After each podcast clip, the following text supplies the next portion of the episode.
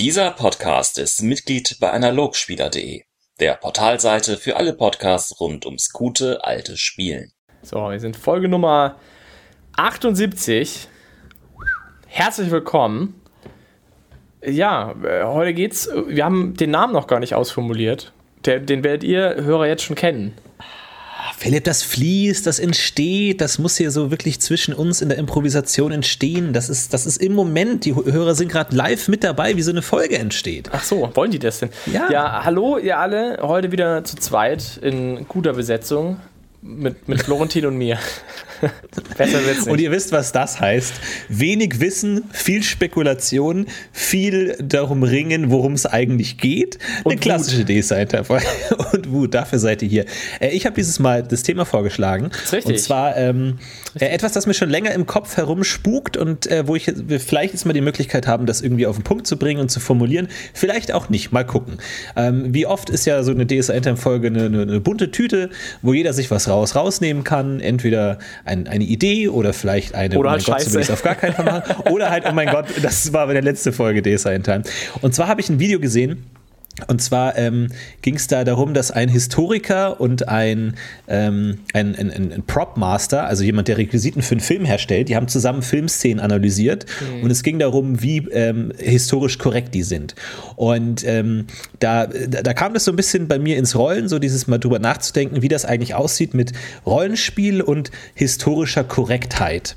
Also inwiefern sollte das, was man da im Pen and Paper spielt, sich davon beeinflussen lassen, was in der menschlichen Geschichte tatsächlich passiert ist und wie es tatsächlich mal war. Weil, ähm, und den Begriff, den dieser Historiker da verwendet hat, da ging es dann um Game of Thrones und die haben da so eine Schlacht angeguckt, wie historisch korrekt ist das. Und ähm, er hat dann gesagt, das ist Medievalism. Also Game of Thrones spielt nicht im Mittelalter, aber es nimmt natürlich sehr viele Elemente aus dem Mittelalter, Könige, Schwerter, Rüstung und so. Ähm, das heißt, man kann natürlich nur begrenzt immer darauf mit einer historischen Brille gucken. Aber wenn wir ähm, Rollenspiele spielen, gerade DSA ist ja auch so ein Medievalism-Format, das anscheinend im Mittelalter oder keine Ahnung, Anfang Renaissance, da kenne ich mich eben nicht aus und da geht es auch schon los, ähm, spielt. Inwiefern ist es da sinnvoll oder sogar nötig, darauf zu achten, dass das, was man da spielt, ähm, historisch korrekt ist? Oder wann ist es sinnvoll, auf eine Nähe zum Mittelalter zu achten? Wann ist es egal? Inwiefern kann man das überhaupt? Kann man sich überhaupt ähm, damit ähm, hineinversetzen in das Mittelalter. Und das ähm, kann man auf vielen verschiedenen Ebenen diskutieren. Also jetzt, äh, was Sprache angeht und auch das Menschenbild oder Gesellschaftsbild. Und da ähm, wo- wollen wir, wollte ich heute mal mit dir so ein bisschen drüber reden, wie du das so siehst, weil äh, du ja auch jemand bist, der sich mit äh, mittelalterlicher Geschichte auseinandersetzt.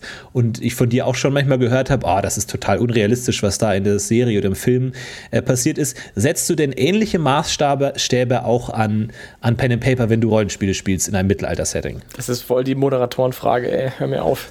Ja, ähm, ich muss dazu vielleicht nochmal auch nochmal vorne aufholen. Ich habe dieses Thema immer vermieden, weil ich immer das Gefühl hatte, im schlimmsten Fall, oder wahrscheinlich sagt man halt, ja, das kann man machen. Manche machen es, manche nicht. Punkt. Also ich finde es schwierig, deswegen ich immer, bin ich da immer davon äh, ein bisschen abgekommen, das, das Thema zu machen. Aber wenn du das aufbringst, bin ich eigentlich ganz froh, weil ich habe die Hoffnung, dass wir da vielleicht echt was äh, finden können heute. Also ich persönlich bin zu meiner Schande oder zu meinem Glück, ich weiß es nicht, ich bin tendenziell schon jemand, der sehr sich am Mittelalter orientiert, gerade speziell jetzt im DSA-Kontext, weil für mich DSA als Rollenspielsystem sich ja auch Mühe gibt, logisch und schlüssig zu sein und dann ist irgendwie oft auch sinnvoll ist, die mittelalterlichen Vorbilder voranzuziehen. Aber ich scheitere eben auch natürlich an, am Detail, weil natürlich weiß ich nicht, wie es damals war und natürlich weiß ich auch viele, viele Dinge nicht über das Mittelalter, was man vielleicht sogar wüsste, was man besser wüsste, was ich nicht weiß. Und dann mache ich natürlich auch Sachen falsch. Aber gerade speziell ein ganz konkretes Thema ist zum Beispiel das Thema Adelswesen und ähm, auch jetzt speziell Heraldik, was ja ein Thema ist, mit dem ich mich befasse, das in DSA ähm, so, sag ich mal, so eine 70%-Lösung hat.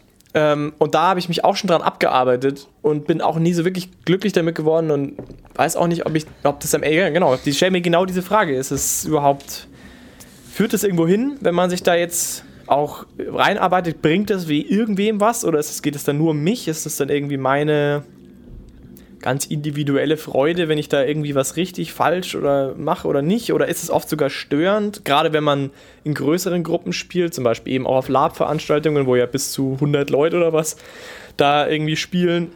Das ist ja vielleicht sogar eher störend, weil man sich am Mittelalter eher orientiert als an den DSA-Regeln, weil auch da kann man mittlerweile sagen, DSA ist so groß, dass man natürlich gewisse Aspekte davon übersieht, vergisst und dann vielleicht halt stattdessen das mittelalterliche Vorbild heranzieht und dann hat man ja da sozusagen sogar eine Falschinformation, wenn man eben zum Beispiel Thema Heraldik, wenn ich mich an der mittelalterlichen Heraldik ähm, anknüpfe, dann komme ich nicht da raus, wo DSA, wo DSA ist und dann bin ich einfach falsch unterwegs. Ähm, ja, ich finde das echt schwierig. Also es ist ein steter Begleiter und ein stetes, schwieriger, schwieriges Pünktchen irgendwie im Rollenspielhimmel, wenn man da tiefer einsteigt irgendwie. Habe ich, hab ich deine Frage jetzt beantwortet? Ich weiß es gar nicht. Ja, nee, absolut. Also ich meine, es kann, es geht natürlich in viele verschiedene Richtungen und ähm, wir können es natürlich auf, auf zwei verschiedenen Perspektiven sehen. Einmal natürlich auf die, die Welt. Also ist die Umwelt an sich ähm, historisch korrekt und auf der anderen Seite dann, ähm, inwiefern äh, färbt das auf die Spieler und die Helden ab? Weil man ja. muss ja, wenn man sich in einen Pen-and-Paper-Charakter begibt, muss man ja zwei Transferleistungen bringen. Einmal, ich werde zu einem anderen Menschen, sprich, ich habe andere Fähigkeiten, ich kann vielleicht zaubern oder ich kann äh, Wunder wirken oder so und ich habe irgendwie einen anderen Charakter. Und andererseits muss man ja, zumindest bei DSA, diesen historischen Sprung machen, zu sagen, ich springe jetzt in eine andere Zeit, ich weiß nicht, was Strom ist, ich weiß nicht, was Internet ist, ich habe andere Ansichten über Götter und Adel und so. Und diese beiden Sprünge muss man ja immer regeln. Und ich glaube, das ist dann für jeden Spieler auch unterschiedlich, wie viel Lust man auf diese verschiedenen Sprünge hat. Also ob man überhaupt eine große Lust hat, diesen historischen Sprung zu machen, gerade was äh, das, das Weltbild und das Menschenbild angeht. Du, und da ist es natürlich auch immer schwer, weil natürlich DSA auch nicht eins zu eins das Mittelalter ist. Also ich glaube, es ist was anderes, wenn man jetzt ein, ich weiß nicht, ob solche Pen-and-Paper-Systeme gibt es bestimmt, wo man einfach eins zu eins knallhartes Mittelalter spielt und halt dann wirklich einfach im Jahre 900 irgendwas ist und dann kann man genau sagen, der so und so lebt da oder was auch immer. Hm, und. Oder, hm. Ich, ja. ich habe doch keine Ahnung. Du, du kennst mich. ja, okay. Ähm, und ähm, deswegen äh, ist es da wahrscheinlich nochmal was anderes als bei DSA, wo es ja dann diese ganzen Sachen gibt. Da gibt es andere Götter, da existieren die Götter objektiv. Wie ändert das nochmal alles? Ist auch immer schwierig. Und äh, was, wie färbt das eine Welt, dass es überall Universitäten in den großen Städten gibt und was auch immer? Also man muss dann immer äh, diese beiden Transferleistungen machen. Und wenn du jetzt zum Beispiel bei bei, bei Adel sagst, finde ich es dann aber auch schwer, diesen Sprung für meinen Charakter zu machen, weil man kann natürlich sein, sein modernes Denken nicht ganz abwerfen zum Beispiel sind wir es völlig gewohnt, Autoritäten zu hinterfragen. Wenn jemand sagt, ich habe jetzt hier die Macht, dann fragt man, warum? Muss das so sein? Ist das gut so oder so? Und dann kann man natürlich sagen, ja, ein mittelalterlicher Mensch würde das gar nicht tun. Für den ist ein Adliger einfach äh, Gesetz, der hinterfragt es nicht. Man muss aber auch aufpassen, ob man da nicht in Klischees reinfällt, weil ja, wer weiß denn wirklich, oh, ob das ja, wirklich ja. so war, dass ein, dass ein mittelalterlicher Bauer den König bedingungslos akzeptiert hat das weiß, wissen wir halt nicht. Ich weiß nicht, ob es überhaupt jemand weiß, ob irgendein, selbst der, der bestinformierte Historiker Aussagen machen kann über so Mindset-Fragen. Wie, wie will man das rekonstruieren? Es ist super schwierig. Ich glaube aber, dass ähm, viele auf jeden Fall zu, zu geringe Sprünge machen und über sowas vielleicht gar nicht nachdenken und es sich vielleicht lohnen würde, darüber nachzudenken, dass man ja Dinge vielleicht ablegen muss, um diesen Transfer zu schaffen. Also ich würde jetzt mal, ich muss, du hast jetzt ganz schön viele Sachen gesagt, ich versuche versuch mal vorne anzufangen. Ähm, Sprünge, ich finde nicht, dass das zwei Sprünge sind. Ich weiß zwar, was du meinst, aber es gehört halt einfach irgendwie schon zusammen. Ich würde vielleicht sagen, du, du konstruierst dir vielleicht, okay, einen Charakter und dann den Hintergrund dazu als getrennten Punkt zu betrachten. Aber ich finde, es ist schon ein großer Sprung und es gibt halt Teile davon vom Rollenspiel, die man sehr einfach aussparen kann beim Generieren. Und was, also weil man es zum Beispiel auch einfach nicht besser weiß, dass man sagt, ich lasse den Hintergrund, diesen ganzen äh, historischen Aspekt lasse ich weg, weil ich erst entweder keine Ahnung habe oder weil es auch, äh, warum, ja, es, darum geht es ja auch nicht unbedingt. Das heißt, ich kann das total nachvollziehen, was du, was du sagst. Ähm, sehe das aber fließender. Also ich glaube, der eine macht sich halt so viel Gedanken der andere macht sich so viel Gedanken und der andere dann wieder anders. Und ich glaube, dass das halt ein sehr fließender Übergang ist, wie tief man da drin steckt. Und ich glaube auch, in meiner Erfahrung, dass gerade wie viel Gedanken man sich über Soberlei macht, ganz stark auch in der Spielergruppe oder am Meister abhängt. Also ich habe ähm, durchaus auch schon unterschiedliche Meister im, und in, in gleichen Systemen erlebt ähm, und sehr unterschiedlich mich auch auf gerade solche Fragen vorbereitet, weil ich wusste, dass es halt irgendwie in der Gruppe dann Relevanz haben wird. Und ich glaube, da ist natürlich ein großer Punkt, da irgendwie einzugreifen wahrscheinlich vor allem vom Meister, schätze ich mal, von dem Ton, den er setzt irgendwie. Ob du jetzt halt eher D&D-eskes Hack and Slay dir vorstellst als Rollenspiel, geht ja auch in DSA, ähm, vielleicht nicht so einfach, aber geht schon auch. Oder ob man eben ein sehr hintergründiges, ähm, Low-Power ja, Konzept sich eben vorstellt. Und ich glaube, da ist wahrscheinlich der wesentlichste Teil davon dann irgendwie auch begraben, woher, wie viel, wie weit man da geht. Ja, aber die, die Frage auch, Mindset-Fragen, die du ansprichst, also ich, ich zum einen glaube ich schon, dass man da relativ klare Aussagen treffen kann, zumindest anhand dessen, was halt diese Leute auch zurücklassen. Ich glaube aber, was man vor allem vor sich halten muss, ist, dass es halt normale Menschen waren. Also ich glaube, das ist Stichwort Klischees, glaube ich, ist man verleitet zu glauben, dass diese Menschen damals wirklich fundamental anders waren. Was natürlich in gewissen Punkten schon stimmt, in einer gewissen Grundannahmen, aber im Grunde waren es dieselben Menschen, die waren genauso zynisch und genauso ironisch und genauso äh, ja, skeptisch wahrscheinlich wie heute. Sie haben wahrscheinlich nur nicht all die gleichen Erfahrungen gemacht, aber ich glaube, dass man damit schon echt, wenn man sich das mal irgendwie immer bewusst vor Augen hält, vielleicht schon den ein oder anderen Fehler sich spart bei der Generierung oder beim, beim Konzeptschreiben. Aber natürlich, glaube ich, fällt man trotzdem, und da glaube ich, ist niemand gefeit davor, in Klischees. Und ich glaube, Klischees ist ja auch eine Sache, die in Rollenspielen sehr nützlich und sehr wichtig auch irgendwo ist. Also, ob das jetzt auch fundamental schlecht ist, zu sagen, ja, der Bauer ist halt jetzt irgendwie götterfürchtig und äh, da lässt keinen Widerspruch zu, das mag ja auch im Rollenspiel Sinn machen. Also, schwieriges, schwieriges Thema irgendwie. Aber ich muss gestehen, um jetzt vielleicht nochmal einen neuen Punkt aufzumachen, mir ist es noch nicht untergekommen, dass es wirklich am Spieltisch was geschaffen hätte, wenn du dich jetzt da irgendwie in die Historie reinarbeitest. Das Einzige, wo es was bringt, ist, wenn der Meister das macht und sich ein Abenteuer daraus generiert, also quasi Inspiration daraus zieht, das zu machen, ähm, sich in die Historie einzuarbeiten.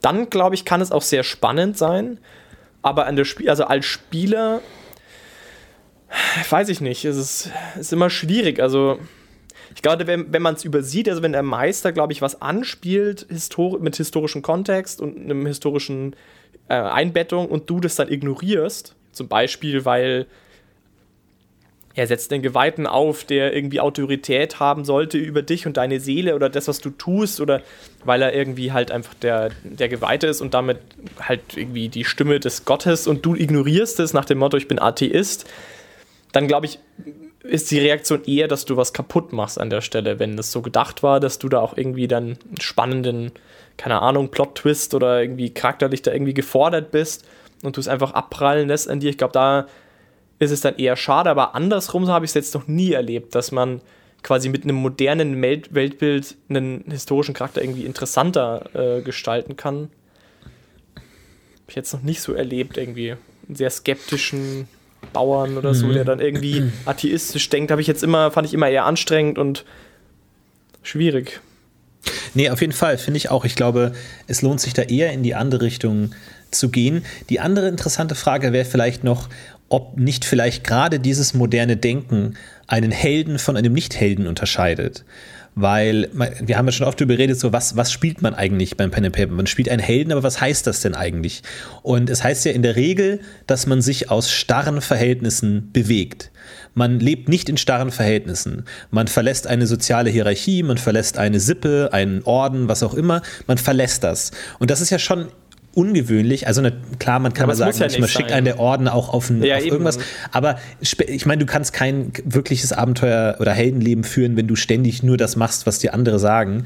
Ähm, ich glaube, irgendwo muss es schon aus einer, aus einer inneren Motivation glaub, wenn kommen. Du eine Kampagne spielst, wenn du eine Kampagne spielst, schau dir die Borbera-Kampagne an, da kann man schon auch sagen, du bist irgendwie geleitet äh, von den Umständen oder so. Oder du bist ein Magier, der deiner Gilde folgt und deswegen hast du halt immer. Also, das kann ich ja schon vorstellen. Ich glaube, das würde ich jetzt nicht so all um, umfassend zu ansetzen. Naja, ich, ich, ich weiß es nicht, aber es, äh, die, die Sachen, die mit den äh, Abenteuern, den Helden eigentlich konfrontieren, sind oft schon Dinge, die auch an seine Selbstständigkeit appellieren. Ja, das schon. Und sagen, aber das du musst jetzt hier Entscheidungen treffen. aber das nicht, hat ich vielleicht gehe jetzt zu meinem Priester und lass mir das deuten oder ich rufe meinen, meinen Adligen an, der soll das klären, sondern man, man übertritt schon solche Grenzen. Ich weiß nicht, ob das jetzt unbedingt ähm, Aber ich glaube, das ist ja heißt, eher dass es genau der, der, der Punkt. Ich glaube, da sind wir genau da, wo du ja angefangen hast. Das ist ja quasi der Einfluss der heutigen Zeit, glaube ich. Ich glaube, das sind halt die Geschichten, die man heute erzählen will, weil es halt auch nah an dem dran ist, was uns bewegt und wie wir halt denken und ticken und wie auch ein Meister ein Abenteuer vorbereitet.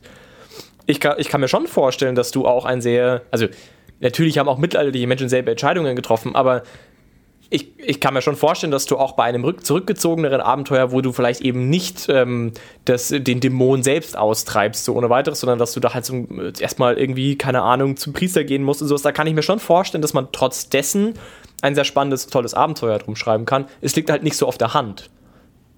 Nee, das stimmt auf jeden Fall. Aber zum Beispiel auch so allein die Tatsache, dass ähm, oft äh, Gruppenkonstellationen äh, soziale Konflikte erzeugen. Also da ist dann irgendwie ein äh, hoher Sozialstatus mit einem niedrigen Sozialstatus unterwegs, was oft in, in Heldengruppen ja so eine Art Annäherung erzeugt oder der klassische Zwerg und der Elf. So, das ist ja oft so diese Narrative und dann werden sie Freunde irgendwie und treten aus ihrer ähm, sozialen Herkunft und ihrer Kultur aus und das ist dann der eine Zwerg, der mit einem Elfen befreundet ist oder sowas in der Richtung. Also das sind ja schon Toleranz und Annäherung und das, Aber das würde ja im auch so Inneren des passieren, Menschen.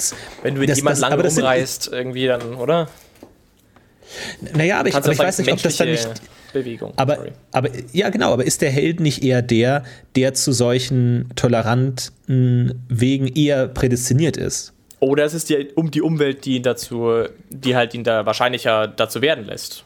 Naja, du bist halt jemand, der mit einem Gewür Also, das ist natürlich auch irgendwie das Spiel außenrum. Also, das finde ich jetzt auch ein bisschen schwieriger. Na, natürlich ist es irgendwie schon eine schicksalhafte Erkenntnis, dass Heldengruppen oft mal aus wild zusammengewürfelten Menschen und, und anderen Rassen bestehen in DSA. Aber das heißt ja nicht, dass es aus den Helden herauskommen muss. Es kann halt einfach sein, das ist halt, dass die Geschicke der Welt lenken die Helden halt zusammen. Und dann, wenn du halt eben als Elf mit da diesen Zwerg da irgendwie jetzt rumlaufen musst, dann nähert man sich halt an, weil man sich halt kennenlernt. Könnte man ja auch argumentieren. Also ich, ich persönlich, ich meine, über Helden haben wir, glaube ich, auch schon mal in irgendeinem Podcast gesprochen. Ich persönlich bin mir nicht mehr so sicher, ob man das so fixieren kann. So, was ist ein Held? Das finde ich nämlich nicht. Ich finde das auch gerade spannend, wenn ein Held eher erstmal nicht so auffällt. Auf jeden Fall. Die Frage ist nur, ob nicht das Heldenleben als solches den äh, Helden dazu drängt, äh, moderner zu werden, sage ich mal, oder auf eine moderne Sichtweise anzunehmen. Ich meine, das ist natürlich unterschiedlich, klar. Aber ich glaube, die Tendenz Okay, ja. ähm, ist, ist es schon so ein bisschen, aber es kommt natürlich drauf an. Ich frage mich nur, ob man nicht, wenn man komplett versucht, sich in dieses Weltbild zu geben, ob man dann nicht vielleicht äh, gar kein Held mehr sein kann. Ob das dann vielleicht eher was für NSCs ist, wo dann sich Helden äh, gegen abtrennen können oder sowas in der Richtung. Aber ich, ich bin mir auch nicht hundertprozentig sicher, zumal wir ja nicht genau wissen, wie das aussieht. Also, ähm, also zum Beispiel, was ich ganz spannend finde, sind so soziale Aspekte, wie zum Beispiel, ähm, dass es unehrenhafte Berufe gibt. Also in der mittelalterlichen Welt gibt es einen unehrenhaften Beruf wie den Henker zum Beispiel. Das ist ein unehrenhafter Beruf. Und mit denen gibt man sich nicht ab weil die dürfen auch keinen heiraten, der einen ehrenhaften Beruf hat. Das sind einfach starre soziale Systeme. Da kann man nicht raus, das geht nicht. Aber wenn ich einen Helden spielen würde, der ein Henker wäre, hätte ich vielleicht, da, da, alleine dadurch, dass ich ein Held bin und diese Geschichte erlebe, vielleicht die Möglichkeit, da auszubrechen oder zumindest diese sozialen Schranken aufzuweichen ein bisschen, weil dann bin ich in einer Heldengruppe mit anderen und dann muss ich das irgendwie auflösen, weil du kannst nicht sagen, ähm, also es gibt zum Beispiel diesen weiß nicht, den hören vielleicht einige, du, du ja auch von Dan Carlin, den Podcast, der auch mal über Henker gesprochen hat, wo es hieß, dass die sogar mit einer Glocke durch die Gegend laufen mussten, dass die Leute auf gar keinen Fall die aus Versehen anfassen, weil jemand, der mit einem Henker in Berührung kommt, kommt automatisch schon in die Hölle und sowas. Also das sind ja so unüberwindbare Hürden und so widersinnige äh, Überzeugungen, dass man da eigentlich gar nichts dagegen machen kann. Und die Frage ist nicht, ob man als da automatisch schon ein bisschen toleranter ist, wenn man sagt, naja, das, wir, wir müssen, damit irgendwas passieren kann, müssen wir uns da so ein bisschen drauf aus, ähm, darauf ausbrechen, weil ansonsten eigentlich gar nicht stattfinden kann irgendwie, weil die das einfach nicht hergeben,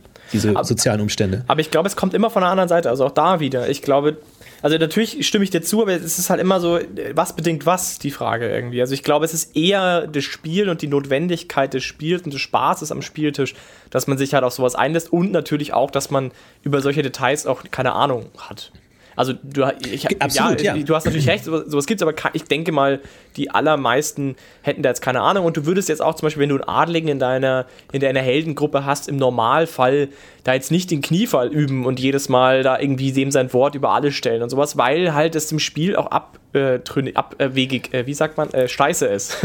Abwe abwegig, ja genau. Ja. Genau, und ich glaube eher, ich glaube die Argumentation eher von der anderen Seite. Also du, also das hört sich jetzt für mich so an, dein Argument, als würdest du sagen, dass, dass dem Helden intrinsisch mehr Respekt und Toleranz gegeben ist. Ich würde eher sagen, naja, die Umstände des Spiels zwängen das auf, das muss aber nicht so sein und das wäre ja dann eben gerade im Kontext dieser Folge auch vielleicht ein, ein Anstoß, mal auszuprobieren, wie es anders wäre. Also, dass, wie es denn wäre, wenn eine Heldengruppe strikteren Regeln unterlegen ist und eben zum Beispiel äh, den, weiß ich nicht, Waldbauern halt schon sehr naja, sag ich mal, abweisend erstmal gegenüberstehen und der Adlige einen entsprechend hohen Stand in der Gruppe hat. Aber ich könnte mir halt, also die Hypothese ist halt, dass es vielleicht halt keinen Spaß macht. Ich habe das selber auch noch nie so krass ausprobiert. Wir hatten einmal einen Fall, wo wir eine adlige Gruppe, also einen Adligen mit, mit hohem Diener sozusagen ähm, dabei war in der Gruppe und, so, und auch noch einige, ich sag jetzt mal, normale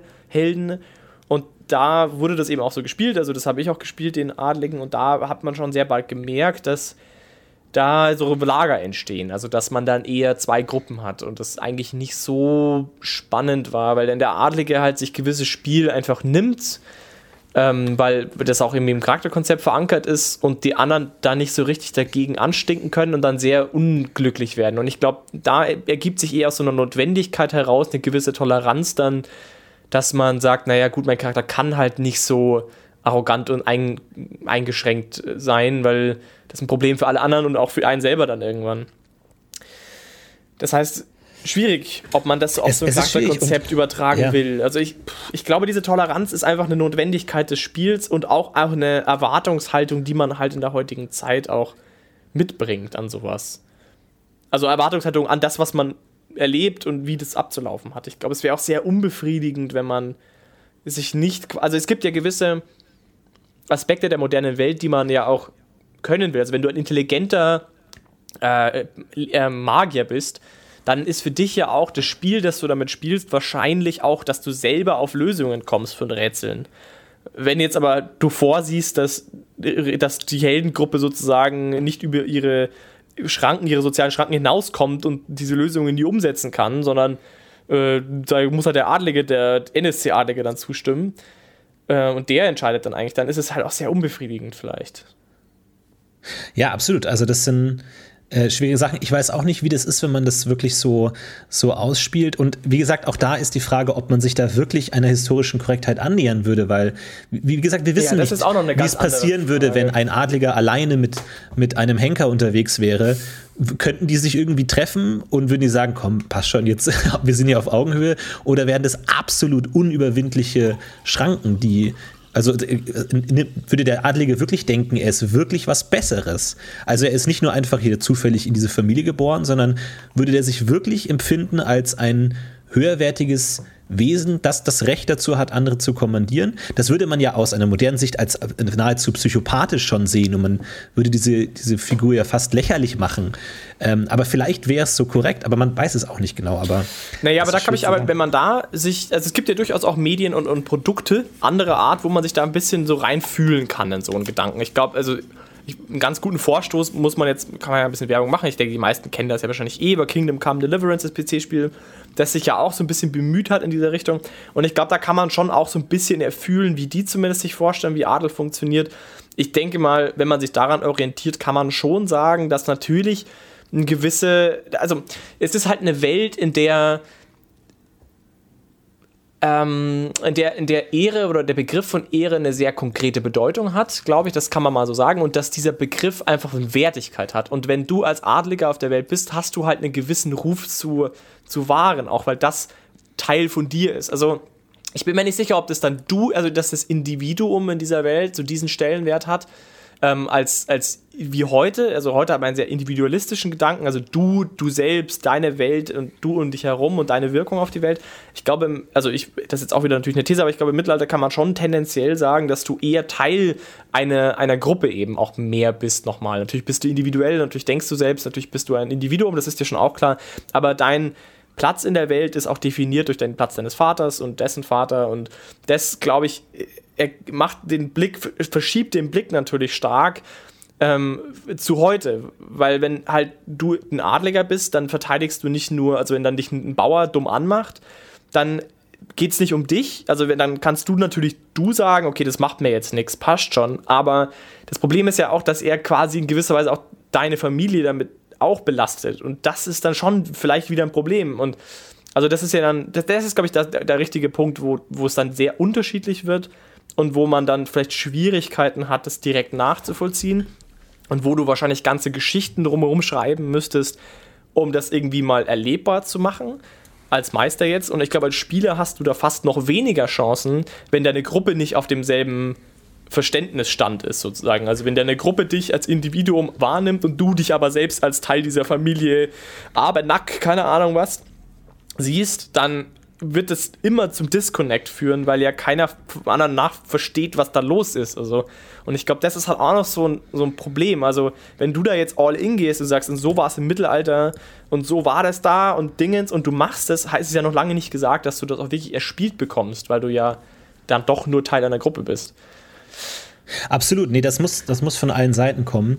Und ähm, ich stimme dir aber total zu, dass es vielleicht einfach auch dem Spiel im Weg steht, weil ich glaube, die allerwenigsten Spieler, also es gibt ja diesen äh, Spielertyp des Simulationisten, der, dem es wichtig ist, dass das irgendwie ähm, alles zusammenhängt, obwohl ich mir auch nicht hundertprozentig sicher bin, ob damit auch gemeint ist, dass diese historische Korrektheit gewahrt ist oder ob eher gemeint ist, das soll alles in sich stimmig sein irgendwie. Also wenn jemand sagt, ich habe drei Pfeile dabei und dann dreimal schießt, dann kann er nicht einfach sagen, ah, jetzt, ich habe doch mehr, sondern, sondern muss das auch dann einfach der Köcher leer sein so.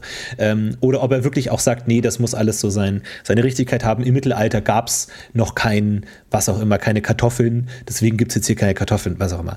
Und ähm, deswegen, deswegen meinte ich da auch so ein bisschen, dass diese zwei ähm, also dass das auch den Charakteren vielleicht im, im Weg steht. Also wenn ich jetzt zum Beispiel einen Charakter spielen will, ich will so den klassischen Streuner spielen, der halt irgendwie immer einen lockeren Spruch auf den Lippen hat, irgendwie so ein bisschen durch den Tag lebt und so und halt einfach so ein easygoing, lockerer Typ ist. Und jetzt bin ich mit einem Adligen in der Gruppe bei dem ich halt keine Sprüche drücken kann. So, das geht nicht. dann ist eigentlich mein Charakter, gesamtes Charakterkonzept irgendwie kaputt und äh, das alles irgendwas einer abstrakten historischen Korrektheit geopfert. Da muss man sich halt auch fragen, inwiefern ist das sinnvoll? Ähm, und in, bei, wenn, wenn Charaktere halt von Grenzübertretungen leben, und das tun viele Charaktere, also ja, das ist ja, ja ein absoluter Archetyp, das kommt halt einfach nicht zusammen. Und das ist ja auch spannend, diesen, diese Grenzübertretungen zu spielen, obwohl vielleicht in Anführungszeichen realistischer wäre, dass dieser Typ einfach weiß, ey, ein falscher Satz und der lässt mich einfach umbringen. So, das ist völlig gängig. Ja, gut. Ja, im Extrem auf jeden Fall. Doch, äh, bin, ich, bin ich ganz bei dir. Es ist, ähm, ich, ich denke mir jetzt auch gerade noch, ähm, ich denke auch noch zum Thema historische Korrektheit noch ein bisschen nach, weil ich finde auch da finde ich immer zwei Sachen. Also zum einen, das, was du sagst mit der Kartoffel und das andere ist dann irgendwie, also dass, dass es halt irgendwie darum geht, gibt es jetzt Kartoffeln, gibt es jetzt irgendwie, keine Ahnung, Schließ, äh, keine Ahnung, was für Mechanismen und äh, gibt es die und die Hebel und keine Ahnung. Das ist ja das eine historische, sag ich mal, das einfach faktisch äh, es oder gibt es nicht. Es gibt aber noch was anderes, was historisches Vorlage ist, und zwar, und da kommen wir wieder diesem Gesellschaftskonzept wieder näher. Und zwar ist es halt schon so, dass die Welt, die mittelalterliche Welt, natürlich am realistischsten ist. Also, wenn, wenn du eine geschlossene Welt hast, wie das Mittelalter, dann wird das Mittelalter dann effektiv passieren, weil das ist ja passiert, also das ist ja faktisch passiert. So haben Menschen gedacht und da gab es ja Gründe auch dafür. Also dieses, das Umfeld der Leute, wie sie groß geworden sind, die waren genau so drauf, weil die Welt war, wie sie ist. Und DSA versucht sich ja schon auch dieser mittelalterlichen Welt sich anzunähern in vielen Aspekten. Also ist es schon ergo auch so, dass viele von diesen gesellschaftlichen Aspekten wahrscheinlich auch in der Welt von DSA irgendwie logisch wären. Also, dass, dass halt irgendwie zum Beispiel dieser Familienbegriff äh, oder Ehrbegriff eines Ritters halt vergleichbar ist wie im Mittelalter, weil das ja irgendwie eine gleich ähnliche Welt ist und die Leute, die sich da drin bewegen, irgendwie ähnliche Sachen erleben. Also ergo sozusagen, das sollte irgendwie ähnlich sein. Und deswegen dient natürlich dann manchmal eine historische Vorlage durchaus auch als Vorlage für die Welt. Und aber da wird es halt dann irgendwie schwierig, weil ab wann dann nicht mehr? Also ab wann ist dann doch DSA wieder anders? Also ich finde, das kommt dann auch noch dazu, dass, um die Sache nochmal zu verkomplizieren irgendwie. Also wann, was ist jetzt wirklich, was ist jetzt wirklich DSA-Kanon? Ist der Henker jetzt wirklich so raus in DSA? Hm. Ist es? Weiß ich gar nicht, wüsste ich jetzt auch nicht. Ist Keine der Henker Ahnung. so in Ernst? Oder ist das eine Sache, die ist jetzt rein historisch? Ist es eine Sache, die in DSA eigentlich logisch wäre, die aber hm. nie irgendwo reingeschrieben wurde, aber eigentlich soll es das schon geben und eigentlich macht das schon irgendwie Sinn und wahrscheinlich spielen wir es mal besser so oder nicht, also oder nur so ein bisschen oder also das sind so Aspekte, die wir dann auch wahnsinnig kompliziert werden und da kommen wir wieder zurück zur Heraldik und zum Familienbegriff. Das ist nämlich genau da auch ständig so. Du kannst nämlich natürlich das historische Vorbild nehmen von, von adligen Familien und deren und deren Repräsentation und der und so weiter. Aber es gibt halt auch faktisch einfach Erklärungen in DSA, wie Familiennamen sind. Und das kann man jetzt hinterfragen und kann sagen, ja, aber das macht ja alles keinen Sinn und das ist halt entstanden über die Jahre, weil DSA ist ja auch gewachsen und da hat man sich in bla und jetzt ist es halt in Anführungszeichen falsch, aber was ist jetzt dann am Ende richtig? Also ist jetzt dann quasi das gewachsene, in sich nicht ganz logische Konstrukt von DSA in Anführungszeichen das Richtige, mit dem man spielen sollte? Oder ist es egal und wir ignorieren das und spielen halt einfach eine in sich logische Welt, die dann halt gewisse Aspekte ein bisschen anders macht? Wahrscheinlich kann man da einfach nur sagen, das muss wirklich einfach jeder für sich entscheiden. Also in meinen Spielgruppen werde ich tendenziell, also den Bereichen, wo ich mich auskenne, eher das historische Vorbild nehmen. Weil ich persönlich das oftmals tiefer finde als die DSA-Welt, weil da halt oftmals echt, echte Menschen gelebt haben. Da gibt es oftmals echt mehr Grund, warum die so gelebt haben, wie sie gelebt haben. Und diesen Grund kann man oftmals ganz gut verwenden, um Charaktere zu bauen. Aber mir ist schon auch klar, dass in jeder anderen Gruppe das anders sein kann und dass ich mich da eigentlich nicht darauf verlassen kann. Und das, äh, ja, so, wollte ich lange Ausführungen. Aber das finde ich nee, auch noch irgendwie ja. so ein Aspekt, der da noch mit reinspielt. Es, es ist einfach alles doppelt schwierig, weil natürlich gerade so das europäische Mittelalter, das wir kennen, ähm, natürlich auch stark vom, von der Kirche und vom Christentum geprägt ist und das halt einfach in es einfach anders ist. Da gibt es halt einfach eine andere Religion, die komplett anders ist, also mit mehreren Göttern, die andere Prinzipien haben und so und dadurch nochmal alles umwerfen und vielleicht dadurch der Henker als, als Diener Borons vielleicht sogar einen besonders hohen Status hat. Wer weiß, keine Ahnung, ich weiß nicht, ob das irgendwo definiert ist, vielleicht, vielleicht nicht. Deswegen ist es super schwierig, das zu, zu drehen, irgendwie, wie es dann tatsächlich ist. Und vielleicht ist man dann in dem Versuch, historisch korrekt zu sein, in der DSA-Realität eigentlich dann eher unechter sozusagen, weil es dann überhaupt wieder keinen Sinn ergibt, weil die äh, theologischen Prämissen andere sind oder die gesellschaftlichen Prämissen andere sind. Ein zusätzliches Problem ist natürlich auch, dass DSA keine einheitliche, kein einheitliches historisches Vorbild hat gibt dann natürlich irgendwie Horasreich, das schon weiter ist als anderes. Dann gibt es ja. auch irgendwie Antike auf den Zyklopeninseln, weil halt alles, was cool ist, irgendwie in der Welt ist. Also auch da können sich Gesellschaftsbilder natürlich schlagartig ändern, wenn man sich ein paar Kilometer bewegt. Wie funktioniert das? Ist das ein interessantes Aufeinanderprallen von Kulturen, wo dann die ausdiskutieren können, was jetzt toller ist oder was nicht? es ist, ähm, es macht es auf jeden Fall schwieriger. Ja. Und es ist halt, DSA ist halt auch nicht bis ins letzte Detail definiert, obwohl es natürlich extrem äh, durchdacht ist es sind natürlich immer Leerstellen, wo man nicht genau weiß, wie wird das jetzt gesehen von, von Leuten. Ich finde es es muss ist gerade sehr lustig, dass du das sagst mit der getrennten Welt, weil ich musste gerade drüber nachdenken. Ähm, es gibt einen Aspekt auch davon, der mich immer in den Wahnsinn getrieben hat. Oder, naja, was heißt denn der Wahnsinn? Was mich immer sehr belustigt hat. Und zwar, dass die Torwaller nach Lore, soweit ich das weiß, nie im selben, im eigenen Land oder seltenst im eigenen Land auf Kaperfahrt fahren. Und das finde ich immer so eine, so eine witzige Vorstellung, weil im, also in der historischen Vorlage der, der ich sage jetzt mal, seefahrenden Wikingern ähm, ist es ja eben gerade schon so, dass sie ja überall geradet war, haben, also auch gerade in Dänemark und Norwegen überall und dann eben irgendwann, als das nicht genug war, auch woanders. Aber so, und erst als die ganzen sich dann eben alle nach Westen äh, gewandt haben, das auf einmal so aufgeschlagen ist, weil auf einmal alle halt nach Westen gefahren sind oder sehr viele, oder nicht mal alle, also aber einige. Und in DSA stelle ich mir das so verrückt immer vor, wenn ich mir denke, naja, wenn alle Torwaller quasi dann immer fahren, dann können die ja immer nur nach unten fahren. Das heißt, die fahren dann immer alle erstmal an der Nostria vorbei. Der muss also, ist also nichts mehr. Jeden Sommer kommt da die komplette Mannschaft. Und dann geht es immer ins Horasreich runter. Oder Havanna und Horasreich. Und das Horasreich das muss ja dann die völlige Krise kriegen. Also, das ich, ist genau so ein Aspekt, wo er sagt, jeden Frühling kommen die verkackten Torwaller wieder mit ihren Langbooten, dass man da nicht irgendwie mal eine, eine Endlösung findet. Also, finde ich auch, sind so erstaunliche Details, die, die man dann einfach so wegakzeptiert, wo man sich dann so denkt, naja, komm, egal. Da denken wir jetzt immer nicht drüber nach, dass da jetzt irgendwie tausende von Torwaller-Schiffen irgendwie alle nach ins Horusreich fahren und Andergast und Nostria die Landstriche komplett verwüstet sind. Äh, ja, und ich glaube, Andergast hat doch sogar irgendwie ein. Ach Gott, jetzt, ich habe mich, red mich im Kopf und Kragen jetzt. Ich, aber auf jeden Fall, es sind so Aspekte, ja, die, die ähm, zeigen auch irgendwie auf, dass es nicht ganz klappt überall oder irgendwie komisch ist. Und dann, naja, mei, dann glaube ich. Glaub, man muss, ich, glaub, ich glaube, im Endeffekt muss man sich einfach damit abfinden, dass, dass man einfach, dass gewisse Dinge so sind, wie sie sind und das auch dem Spiel auch irgendwie opfert, dass man sagt, naja, eine, eine Renaissance-Galeere eine doppelstöckige, zerschießt halt ein Langboot eigentlich ziemlich brutal. Aber das sind halt irgendwie sehr coole Langboote und dann passt das schon. Keine Ahnung. Und so irgendwie nach dem Motto. Ja. Und erst wenn ja, man dann ich, wirklich ich mal mit dem, mit dem Abenteuer in die Nähe kommt, muss man sich dann der wirklich die Gedanken machen. Wenn du wirklich dann mal ein Abenteuer hast, wo ein Langboot gegen eine Galeere kämpft, dann muss man sich halt mal überlegen, warum jetzt die Torwaller doch ganz gut zurechtkommen. Ja.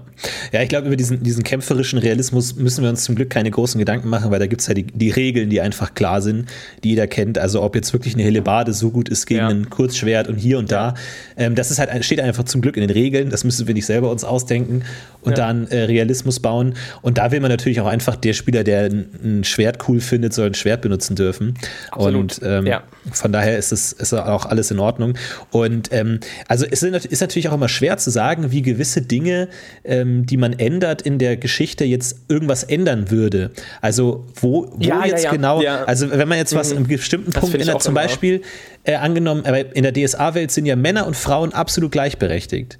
Äh, zum, also fast gleichberechtigt, aber größtenteils wie würde das das Mittelalter ändern? Wenn man jetzt einfach sagen würde, hier Punkt Jahrtausend, ab jetzt alle gleichberechtigt, lass das mal ein paar Jahrhunderte laufen, also was würde das genau ändern? Wie ist das? Aber kann man das überhaupt noch vergleichen oder ist das aber das ist zum Beispiel aus? total spannend, weil ich hab, stelle fest, dass meine Welt, die ich meistere, tendenziell eigentlich das nie hat. Also bei mir gibt es immer ein Familienoberhaupt und ne, das ist nicht jetzt immer der Mann, weil so weit bin ich jetzt auch schon, aber ähm, dass man dieses Konzept, dass man, dass man diese dominanten Teile in der Familie, in dieser mittelalterlichen Familie hat, ist bei mir schon noch sehr verankert. Also auch in diesem, natürlich in diesem Klischeebild, aber auch eben in diesem mittelalterlichen Vorlage. Also finde ich sehr spannend, weil ich zum Beispiel das eben nicht so spiele, wie DSA es wahrscheinlich eigentlich wollte.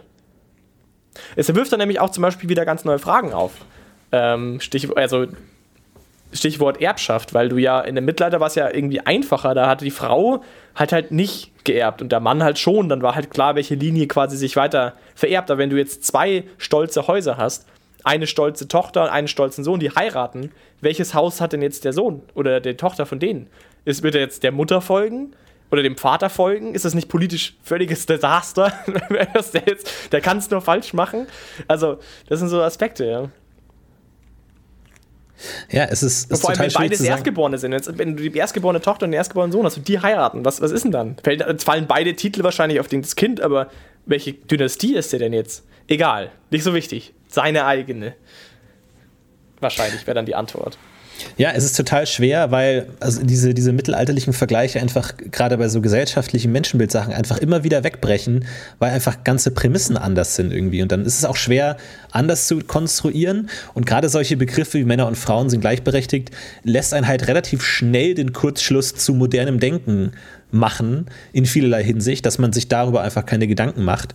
Und ähm, das macht es dann halt auch äh, leichter, dann einfach komplett zu 100% in der Moderne zu sein, ohne dann vielleicht andere Aspekte, die vielleicht noch interessant wären, als historische Relikte irgendwie äh, mit aufzunehmen oder sowas. Weil ich meine, es ist ja echt ultra schwer, sich in so eine also wenn man teilweise Sachen aus dem Mittelalter liest und sich einfach denkt, sag mal, hatten die eigentlich alle einen kompletten Schaden?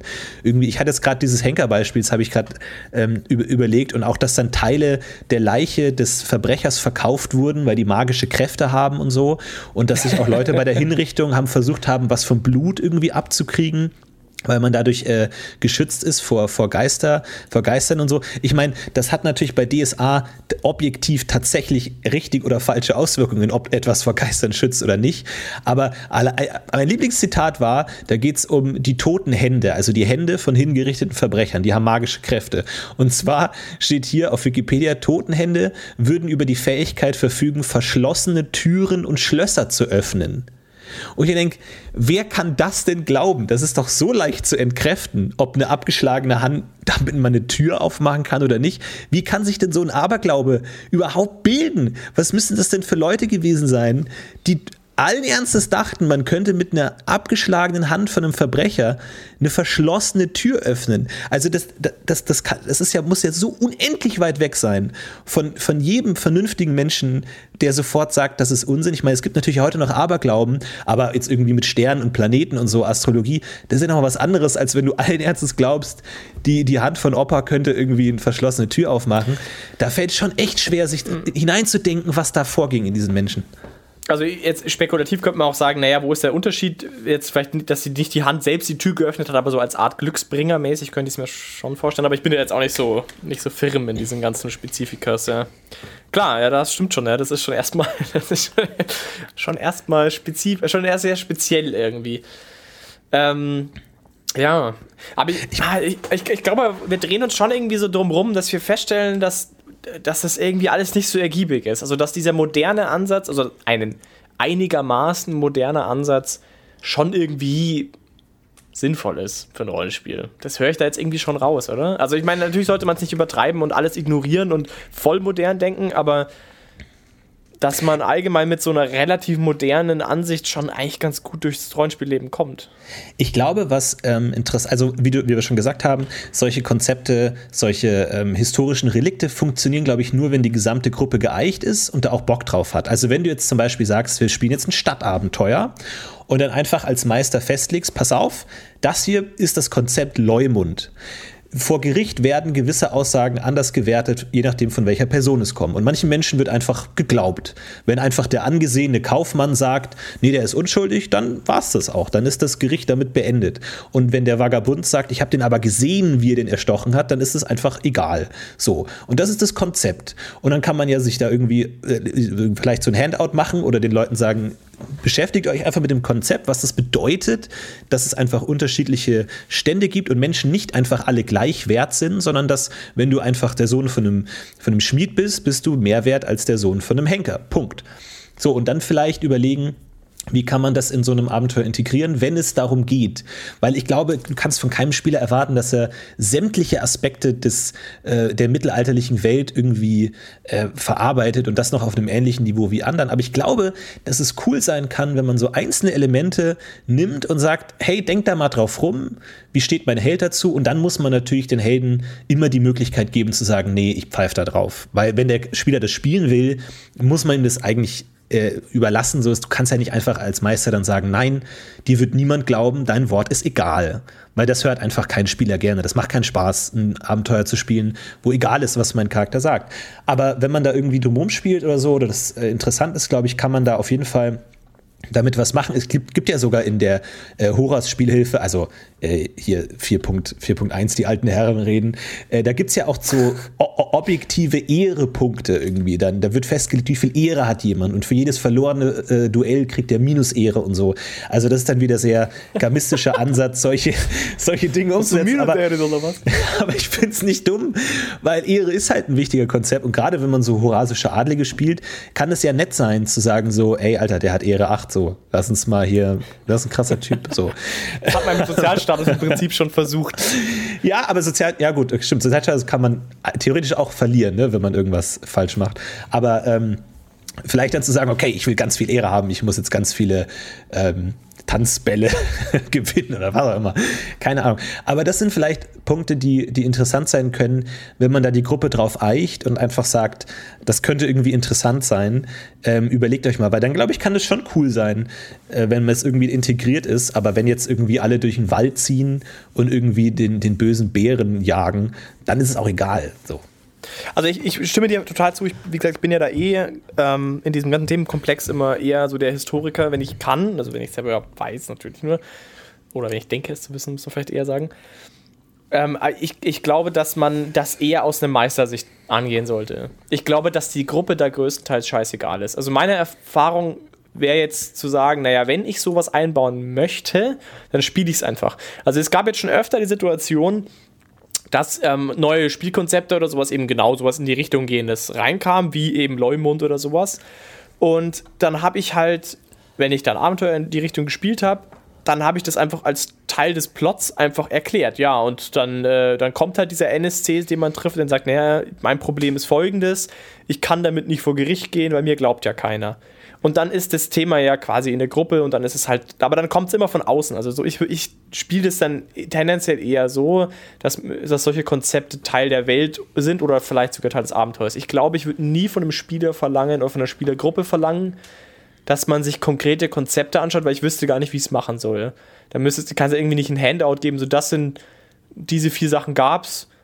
Mhm. Ich will, dass ihr das Intus habt. Ich, ich weiß nicht, wie das gehen soll, ehrlich gesagt. Das ist ja auch weird irgendwie. Du kannst nicht sagen, so, Florentin, ich möchte, dass dein Charakter diese gesellschaftlichen Aspekte integriert.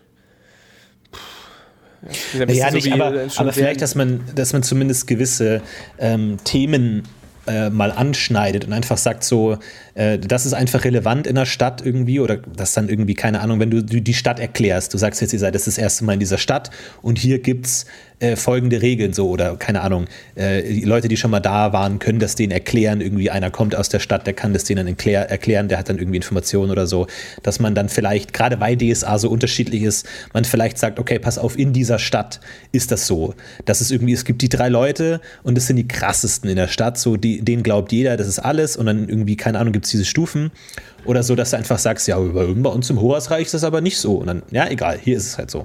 Und ähm, dann einfach das so als Spezialding einbaust, wenn man es dann eben braucht für sein Abenteuer. Aber ähm, ich meine, da gibt es ja auch in Regionalspielhilfe und so total viel davon ausgearbeitet irgendwie. Es ist halt nur oft schwierig, das umzusetzen, weil manchmal wissen es, wie gesagt, nur manche oder nur einer oder gar keiner und ähm, wir vor allem nicht. Und aber vielleicht, vielleicht kann es ja nett sein, ich weiß es nicht. Aber ich glaube schon, ja. Also ich glaube, es ist immer gut, wenn man mehr Futter hat, um um über was nachzudenken. Und wenn man das Gefühl hat, man, man braucht mehr Inspiration oder man möchte da irgendwie mehr einen tieferen oder einen, sag ich mal, einen Schmuck. Ich glaube, dass man tendenziell damit endet, auch dass man einen edgieren Charakter am Ende hat. Weil er halt edgy im Sinne von, er ist nicht so gestreamlined in der modernen Welt, wie, wie wir modernen Menschen und denkt nicht wie wir so. Und deswegen ist er ein bisschen weirder, ein bisschen komischer, hat vielleicht ein bisschen auf den ersten Blick erstmal edgy Eigenschaften. Das heißt, wenn man dahin zielt, kann ich mir vorstellen, dass das für eine sehr gute Vorlage sein könnte, sich damit zu befassen.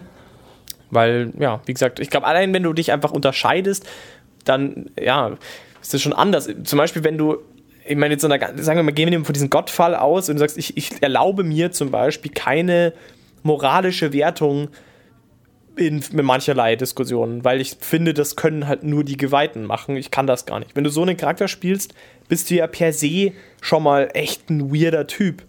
Wenn du da auch dagegen ja. sprichst, sagst, hey, wir können das als Gruppe hier nicht machen, wir können jetzt nicht äh, entscheiden, wer von den beiden Recht hat. So, das geht nicht. Das muss ein Adliger machen oder es muss irgendwie bla, weil wer sind wir schon, dass wir das können?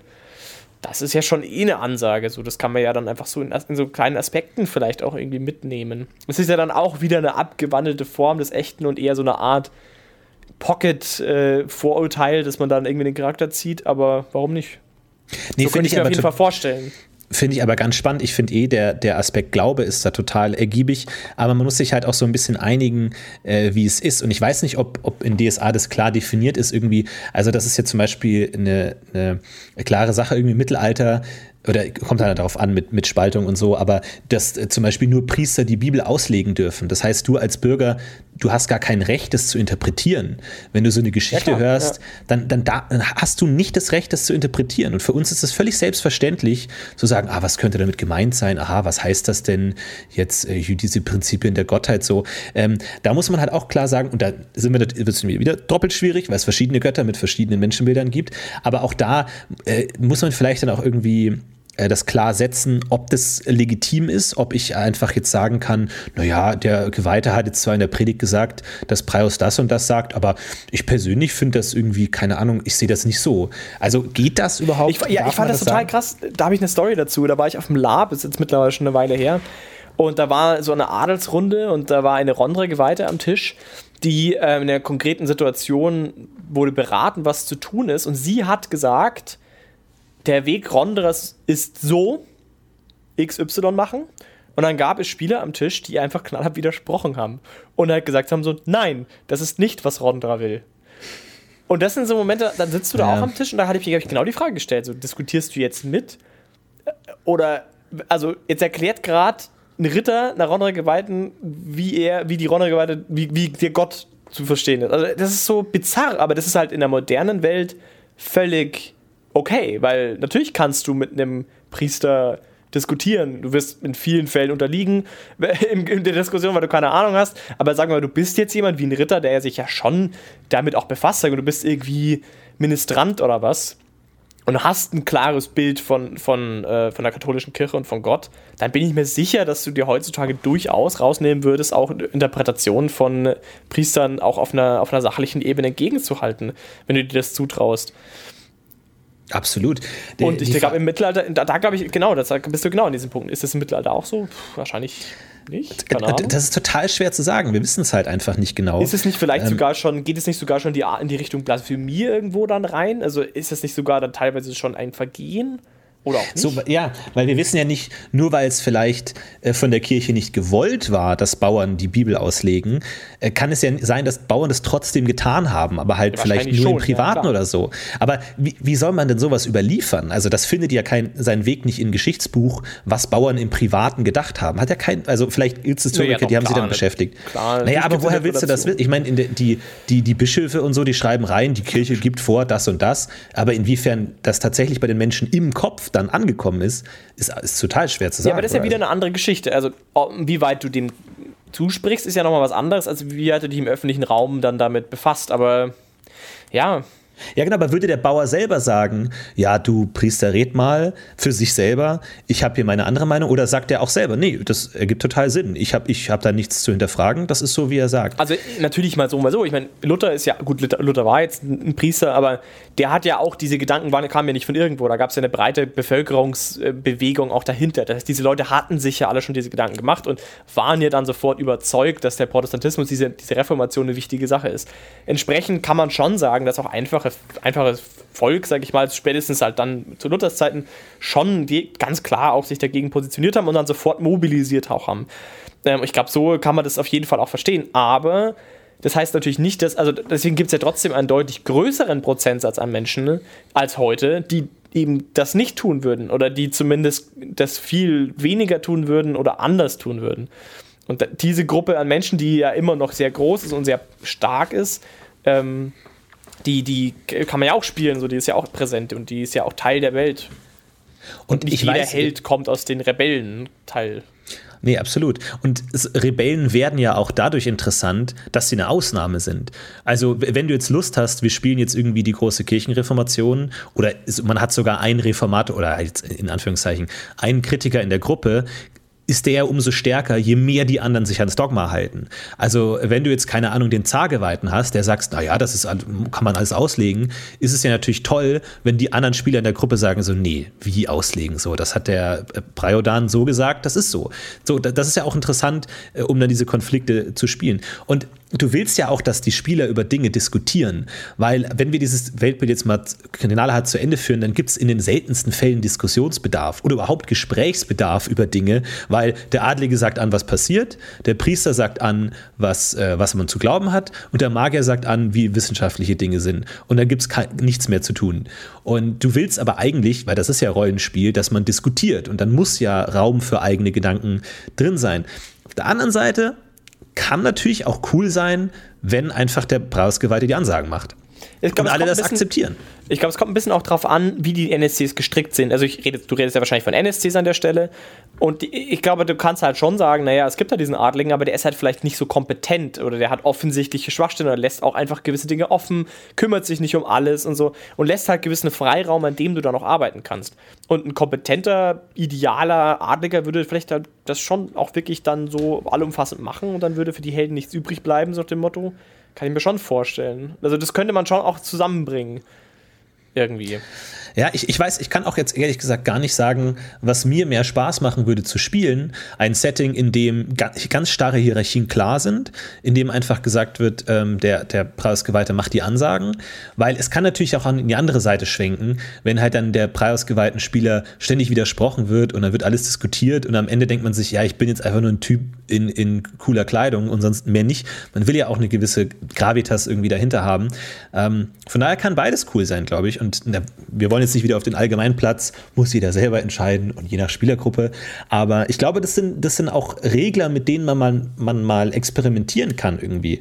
Dass man sagt, vielleicht mal die andere Seite ausprobieren, zu sagen, bei uns, wir waren total liberal, da kann alles diskutiert werden. Vielleicht mal irgendwie das Konzept in die Gruppe bringen, dass es einfach manche Leute gibt, äh, oder dass, man vielleicht anders mal, andere Extreme mal ein bisschen annähern könnte, zu sagen, gewisse Dinge werden einfach gesagt. Und dann ist es ja umso spannender, wenn du einen inkompetenten Adligen hab, hast, dem aber trotzdem gehorcht werden muss. Also das macht das ja irgendwie viel interessanter, weil wenn da halt so ein inkompetenter Adliger ist, sagst du, ja, das ist ein Trottel, mir doch egal, wir, wir wissen es besser.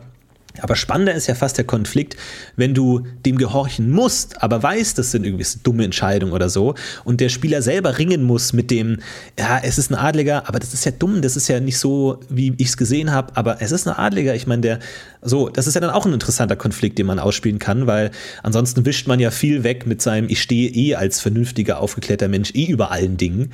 Und dann kommt es ja oft auch manchmal zu mangelndem Konfliktpotenzial.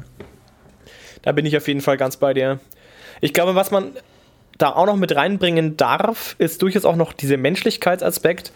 Der hat jetzt gar nicht so, also das ist noch ein bisschen ein anderes Thema, gebe ich zu, aber das erinnert mich jetzt auch gerade so dran, dass du natürlich allgemein auch Zweifel und, und Unsicherheiten auch so haben kannst. Also auch ganz ohne, dass du jetzt ein historischer Mensch bist, mit anderen Ansichten oder was auch immer, das klingt jetzt eh blöd, ähm, sondern auch so kann es sein, dass irgendjemand dir eine Anweisung gibt, der du dann irgendwie dich verpflichtet fühlst, die aber dann doch irgendwie falsch ist. Und man ist halt Spieler, tendiert man dazu, das nicht so zuzulassen sondern dass man dann schon, wenn man was macht, auch irgendwie mit sich im Reinen ist und es dann auch mal diskutieren würde im Zweifel, bis man alle irgendwie auf einer, auf einer Wellenlänge sind. Aber das kann man auch mal zulassen, dass man allgemein da irgendwie mehr sage ich mal, Unsicherheit reinbringt, mehr, mehr Konfliktpotenzial ja damit auch irgendwie. Also wenn ich mich jetzt, ohne jetzt so ganz von dem Plan überzeugt zu, zu sein, irgendwie als, einfach mal überreden lasse, sozusagen das so zu machen und es klappt dann nicht so richtig, dann habe ich ja wieder ein total spannendes Spiel. Also das ist ja auch ein bisschen, wo das, was du sagst, dran knüpft eigentlich.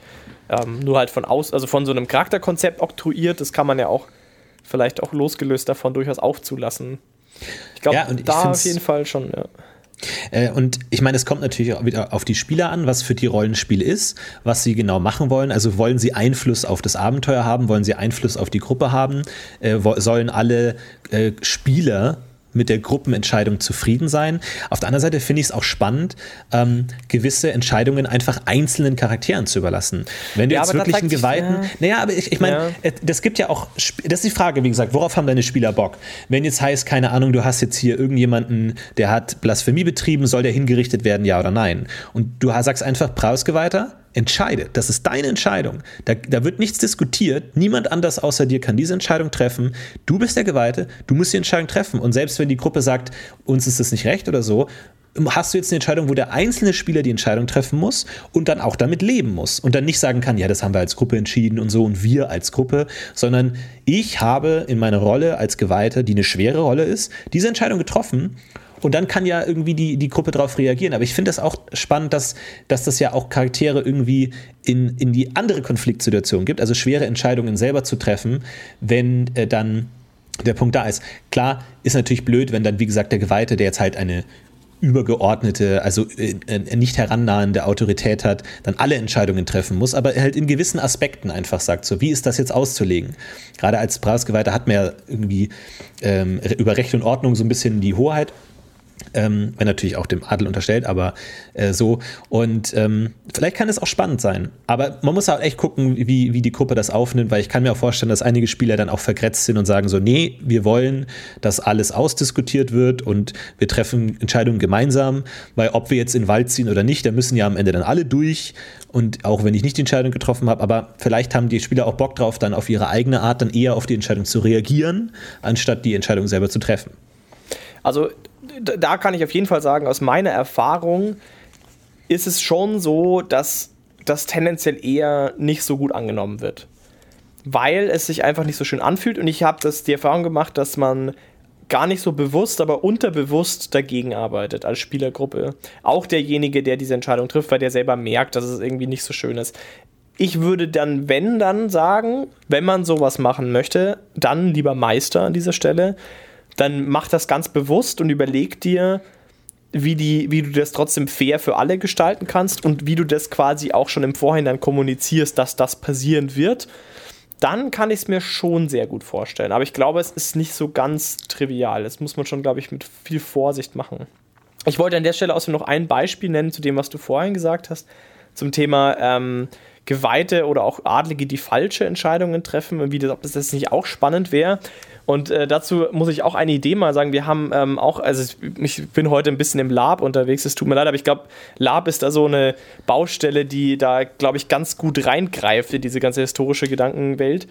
Da haben wir auch einen, einen Charakter dabei, einen Geweihten, der im Prinzip auch ein Bauer ist, der eben aber nominell ein Geweihter ist, aber eigentlich inhaltlich keine Ahnung hat und genau mit diesem Konzept spielt eben. Also da ist eben genau die Idee des Charakters, dass er einen Haufen Scheiß erzählt eigentlich. Also halt alle möglichen Aberglauben und irgendwie du musst Ziegen, äh, Ziegenhufe helfen bei Regenwetter gegen äh, Knieschmerzen, Schwan.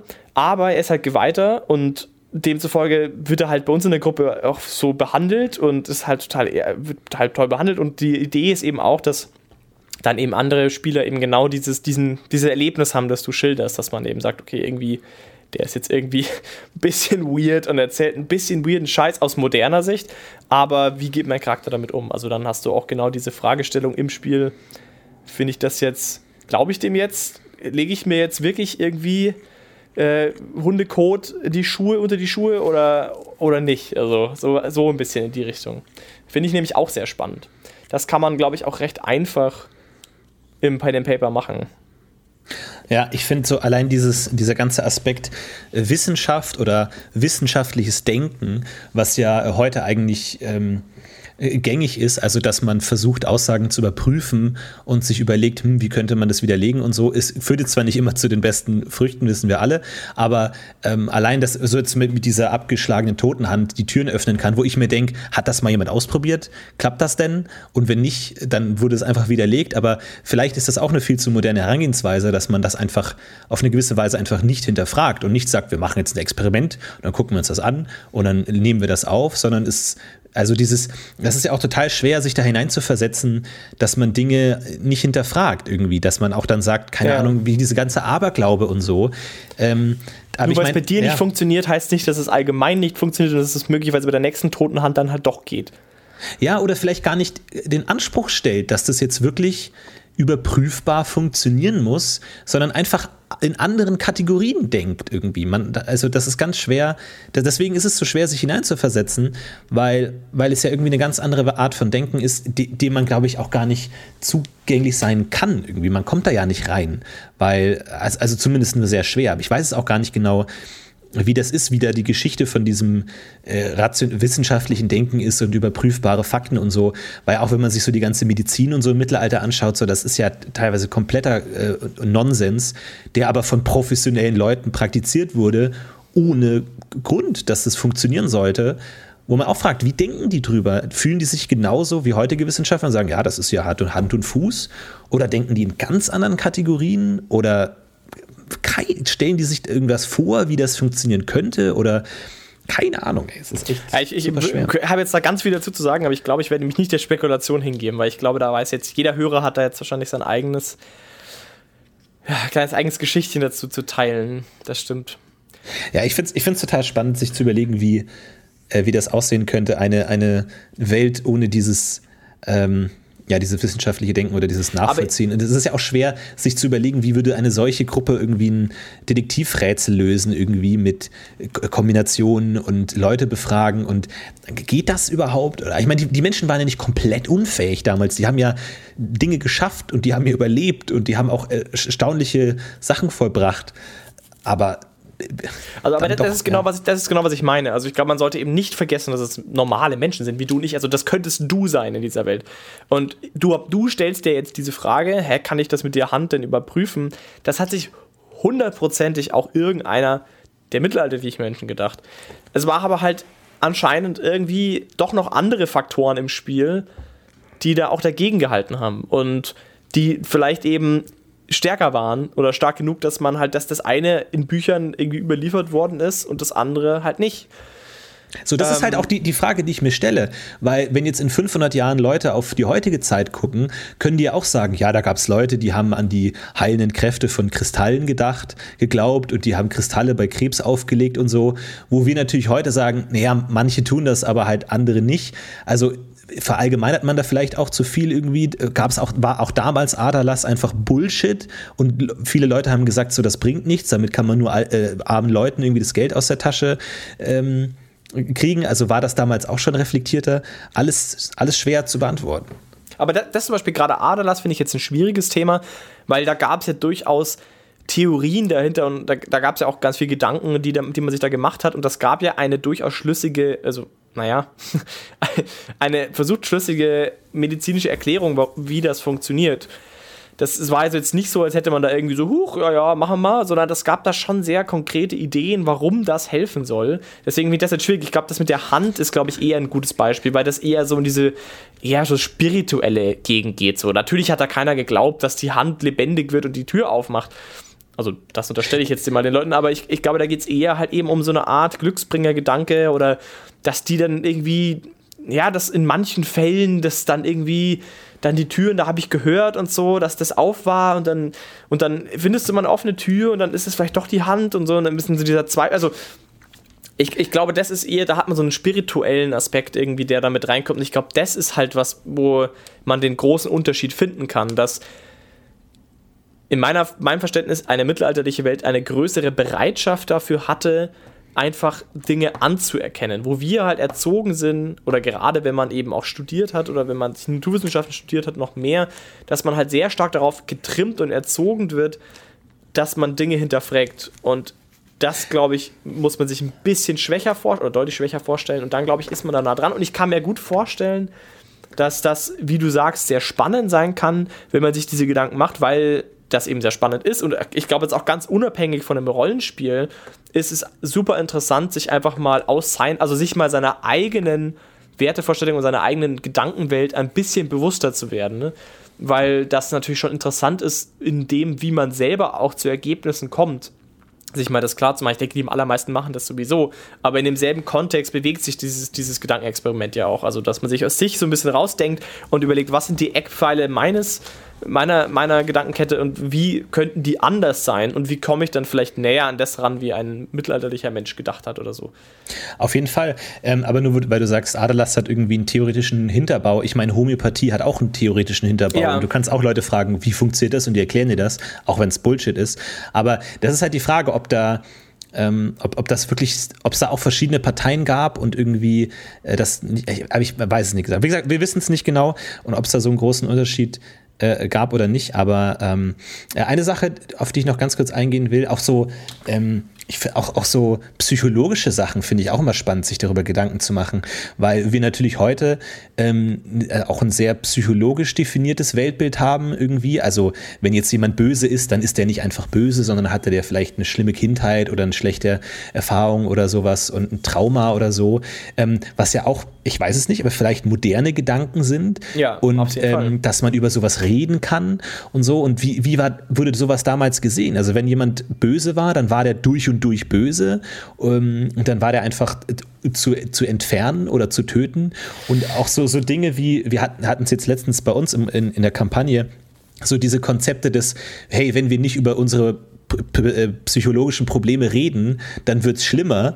Äh, was natürlich ein toller Gedanke ist und so, aber wo ich äh, auch dachte, so, äh, ist, haben Leute damals so über Probleme gedacht oder dieses Konzept eines Traumas, dass wenn man ein, ein Erlebnis nicht verarbeitet, dass es dann irgendwie zu Problemen führt? Ist, seit wann gibt es das? Also auch total spannend, sich da hineinzudenken, wie man, wie man so psychologische Themen erfasst und wie die damals erfasst wurden. Also auf jeden Fall super spannend. Ich denke, da kann man viel machen. Ich würde mich aber auch da tendenziell immer schon ein bisschen orientieren. Ich glaube, dass man schon auch nicht unterschätzen darf, was man ganz ohne Theorie auch an Intuition hat und wie man das versteht. Ich bin mir jetzt sicher, dass das Thema Trauma natürlich schon sehr spezifisch und sehr speziell ist, aber ich glaube auf jeden Fall, dass die, was man auch im Mittelalter schon gecheckt hat, dass wenn ein Kind von seinem Vater jeden Samstag bedroschen wird, dass da ein anderes Kind rauskommt, als wenn das jeden Samstag irgendwie Fußball spielen darf mit drei Opas. Das ist schon klar, glaube ich, aber mit drei, die wenigsten Kinder hatten drei Opas damals. Es war eine andere Zeit, Philipp. Ja, sorry.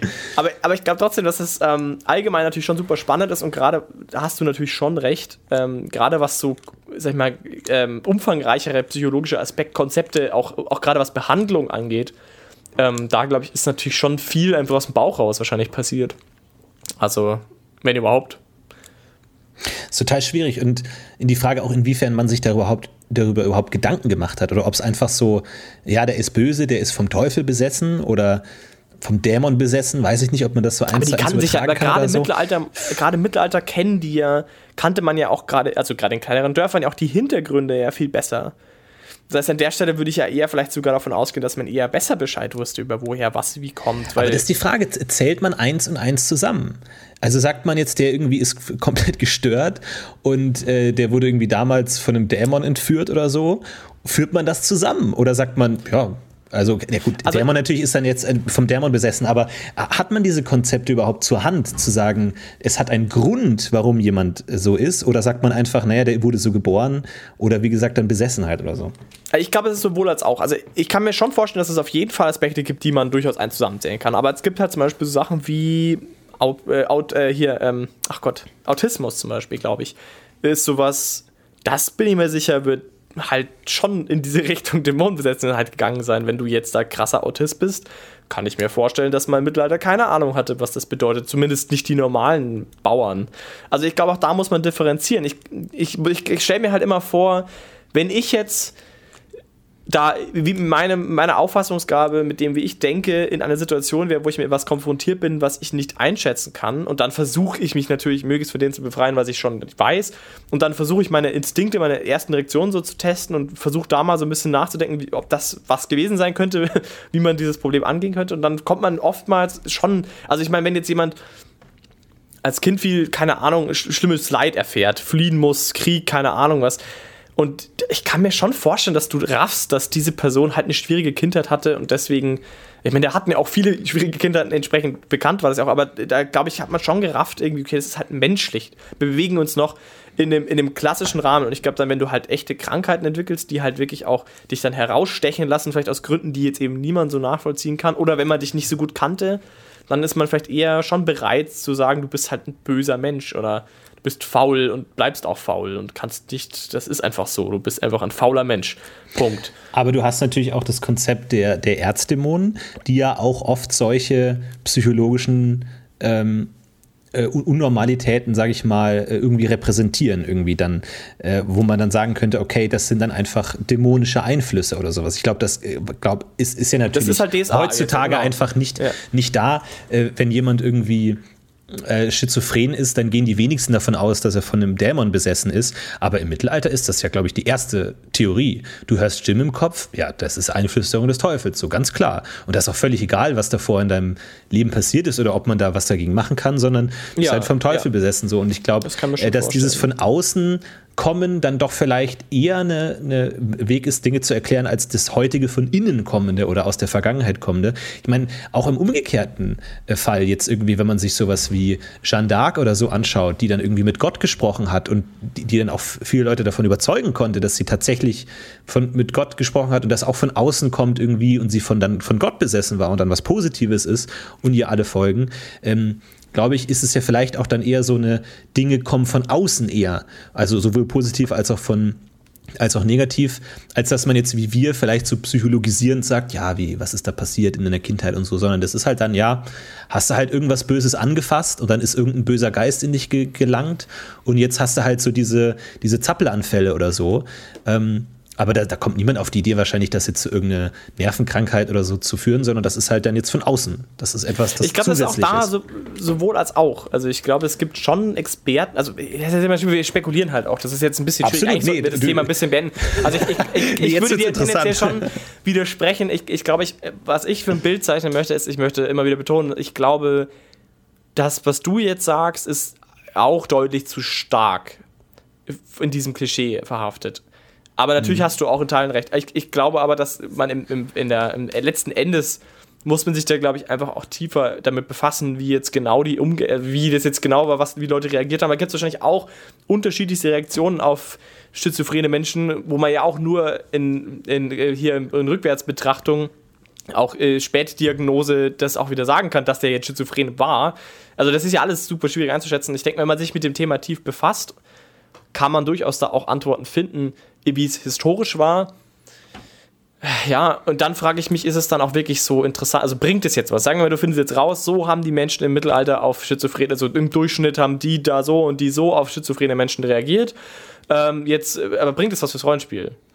Und ich glaube nein, ehrlich gesagt. Ich glaube, es ist egal. Ich glaube, es ist dann cool für dich, dass du das jetzt weißt und dann kannst du deinen Charakter auch so spielen, wenn du den ersten schizophrenen Menschen triffst, kannst sagen, das ist äh, historisch die richtige Reaktion. Und wahrscheinlich bringt es dir auch was, in der, wie du dir die Welt erklärst und dir verstehst, wie dein Charakter in diese Welt passt. Dafür bringt es dir auf jeden Fall was, für Hintergrund, für, für ein bisschen mehr Meat. Aber ich glaube, das ist zu, geht zu weit, ehrlich gesagt. Ich glaube, es geht dahingehend zu weit, dass es nicht wirklich fürs, fürs Rollenspiel am Spieltisch einen echten Vorteil hat. Deswegen würde ja, ich ja. plädieren, seid modern, aber vergesst nicht, dass ihr modern seid und versucht als Meister gerne, gerne, gerne mehr historische Sachen reinzupacken. Und an Stellen, wo ihr euch gut auskennt und wo ihr wisst, dass ihr richtig liegt, könnt ihr durchaus auch natürlich Änderungen vorschlagen. Warum nicht? Das ist ja cool und kann ja bereichernd sein. Aber bleibt offen dafür, dass es halt dann einfach trotzdem nur ein Spiel bleibt, weil das einfach sinnvoller ist, wenn man sich dem so hingibt. Und ich glaube, dass die allermeisten Spielergruppen auch genau so arbeiten. Nee, absolut. Ich bin da genau deiner Meinung.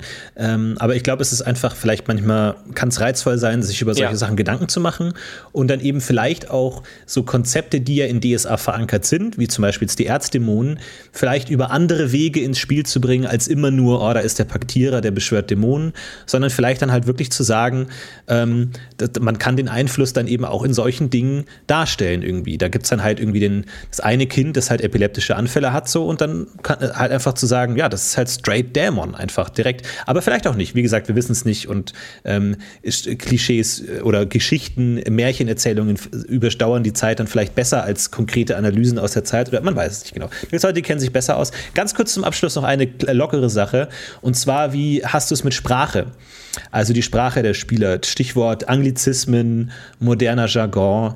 Äh, ja. Ist dir das egal? Achtest du da drauf oder wie handhabst du das? Doch, total. Sprache ist super wichtig äh, in dem, dass ich es furchtbar finde, wenn man die Sprache anpasst. das ist auch wieder so, da sind wir wieder beim Lab, lustigerweise.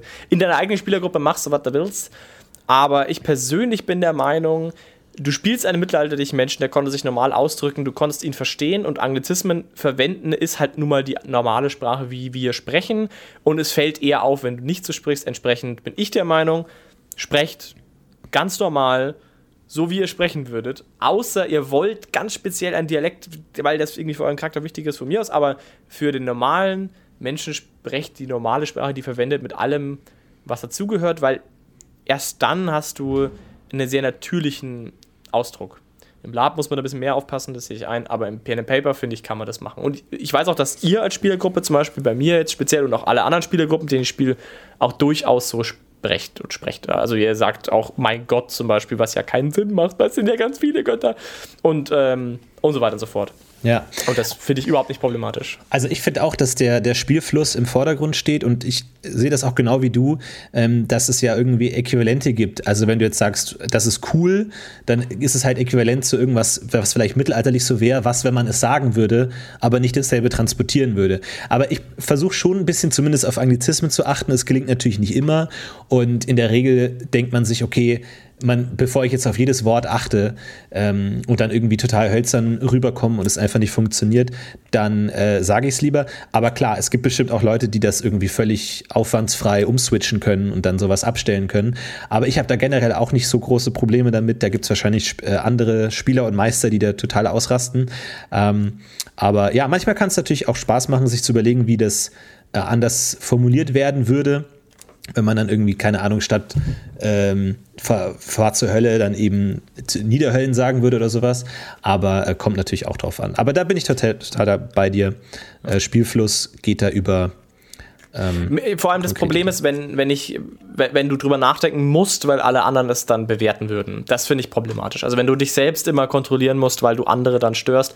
Klar, wenn das dann so ist, ist natürlich super blöde Situation, aber das finde ich immer eher, eher blöd, wenn ich dann nicht einfach frei sprechen kann, weil für mich gehört eben auch gerade Rollenspiel und auch, ich meine, das geht ja dann auch ein bisschen in die Theaterrichtung.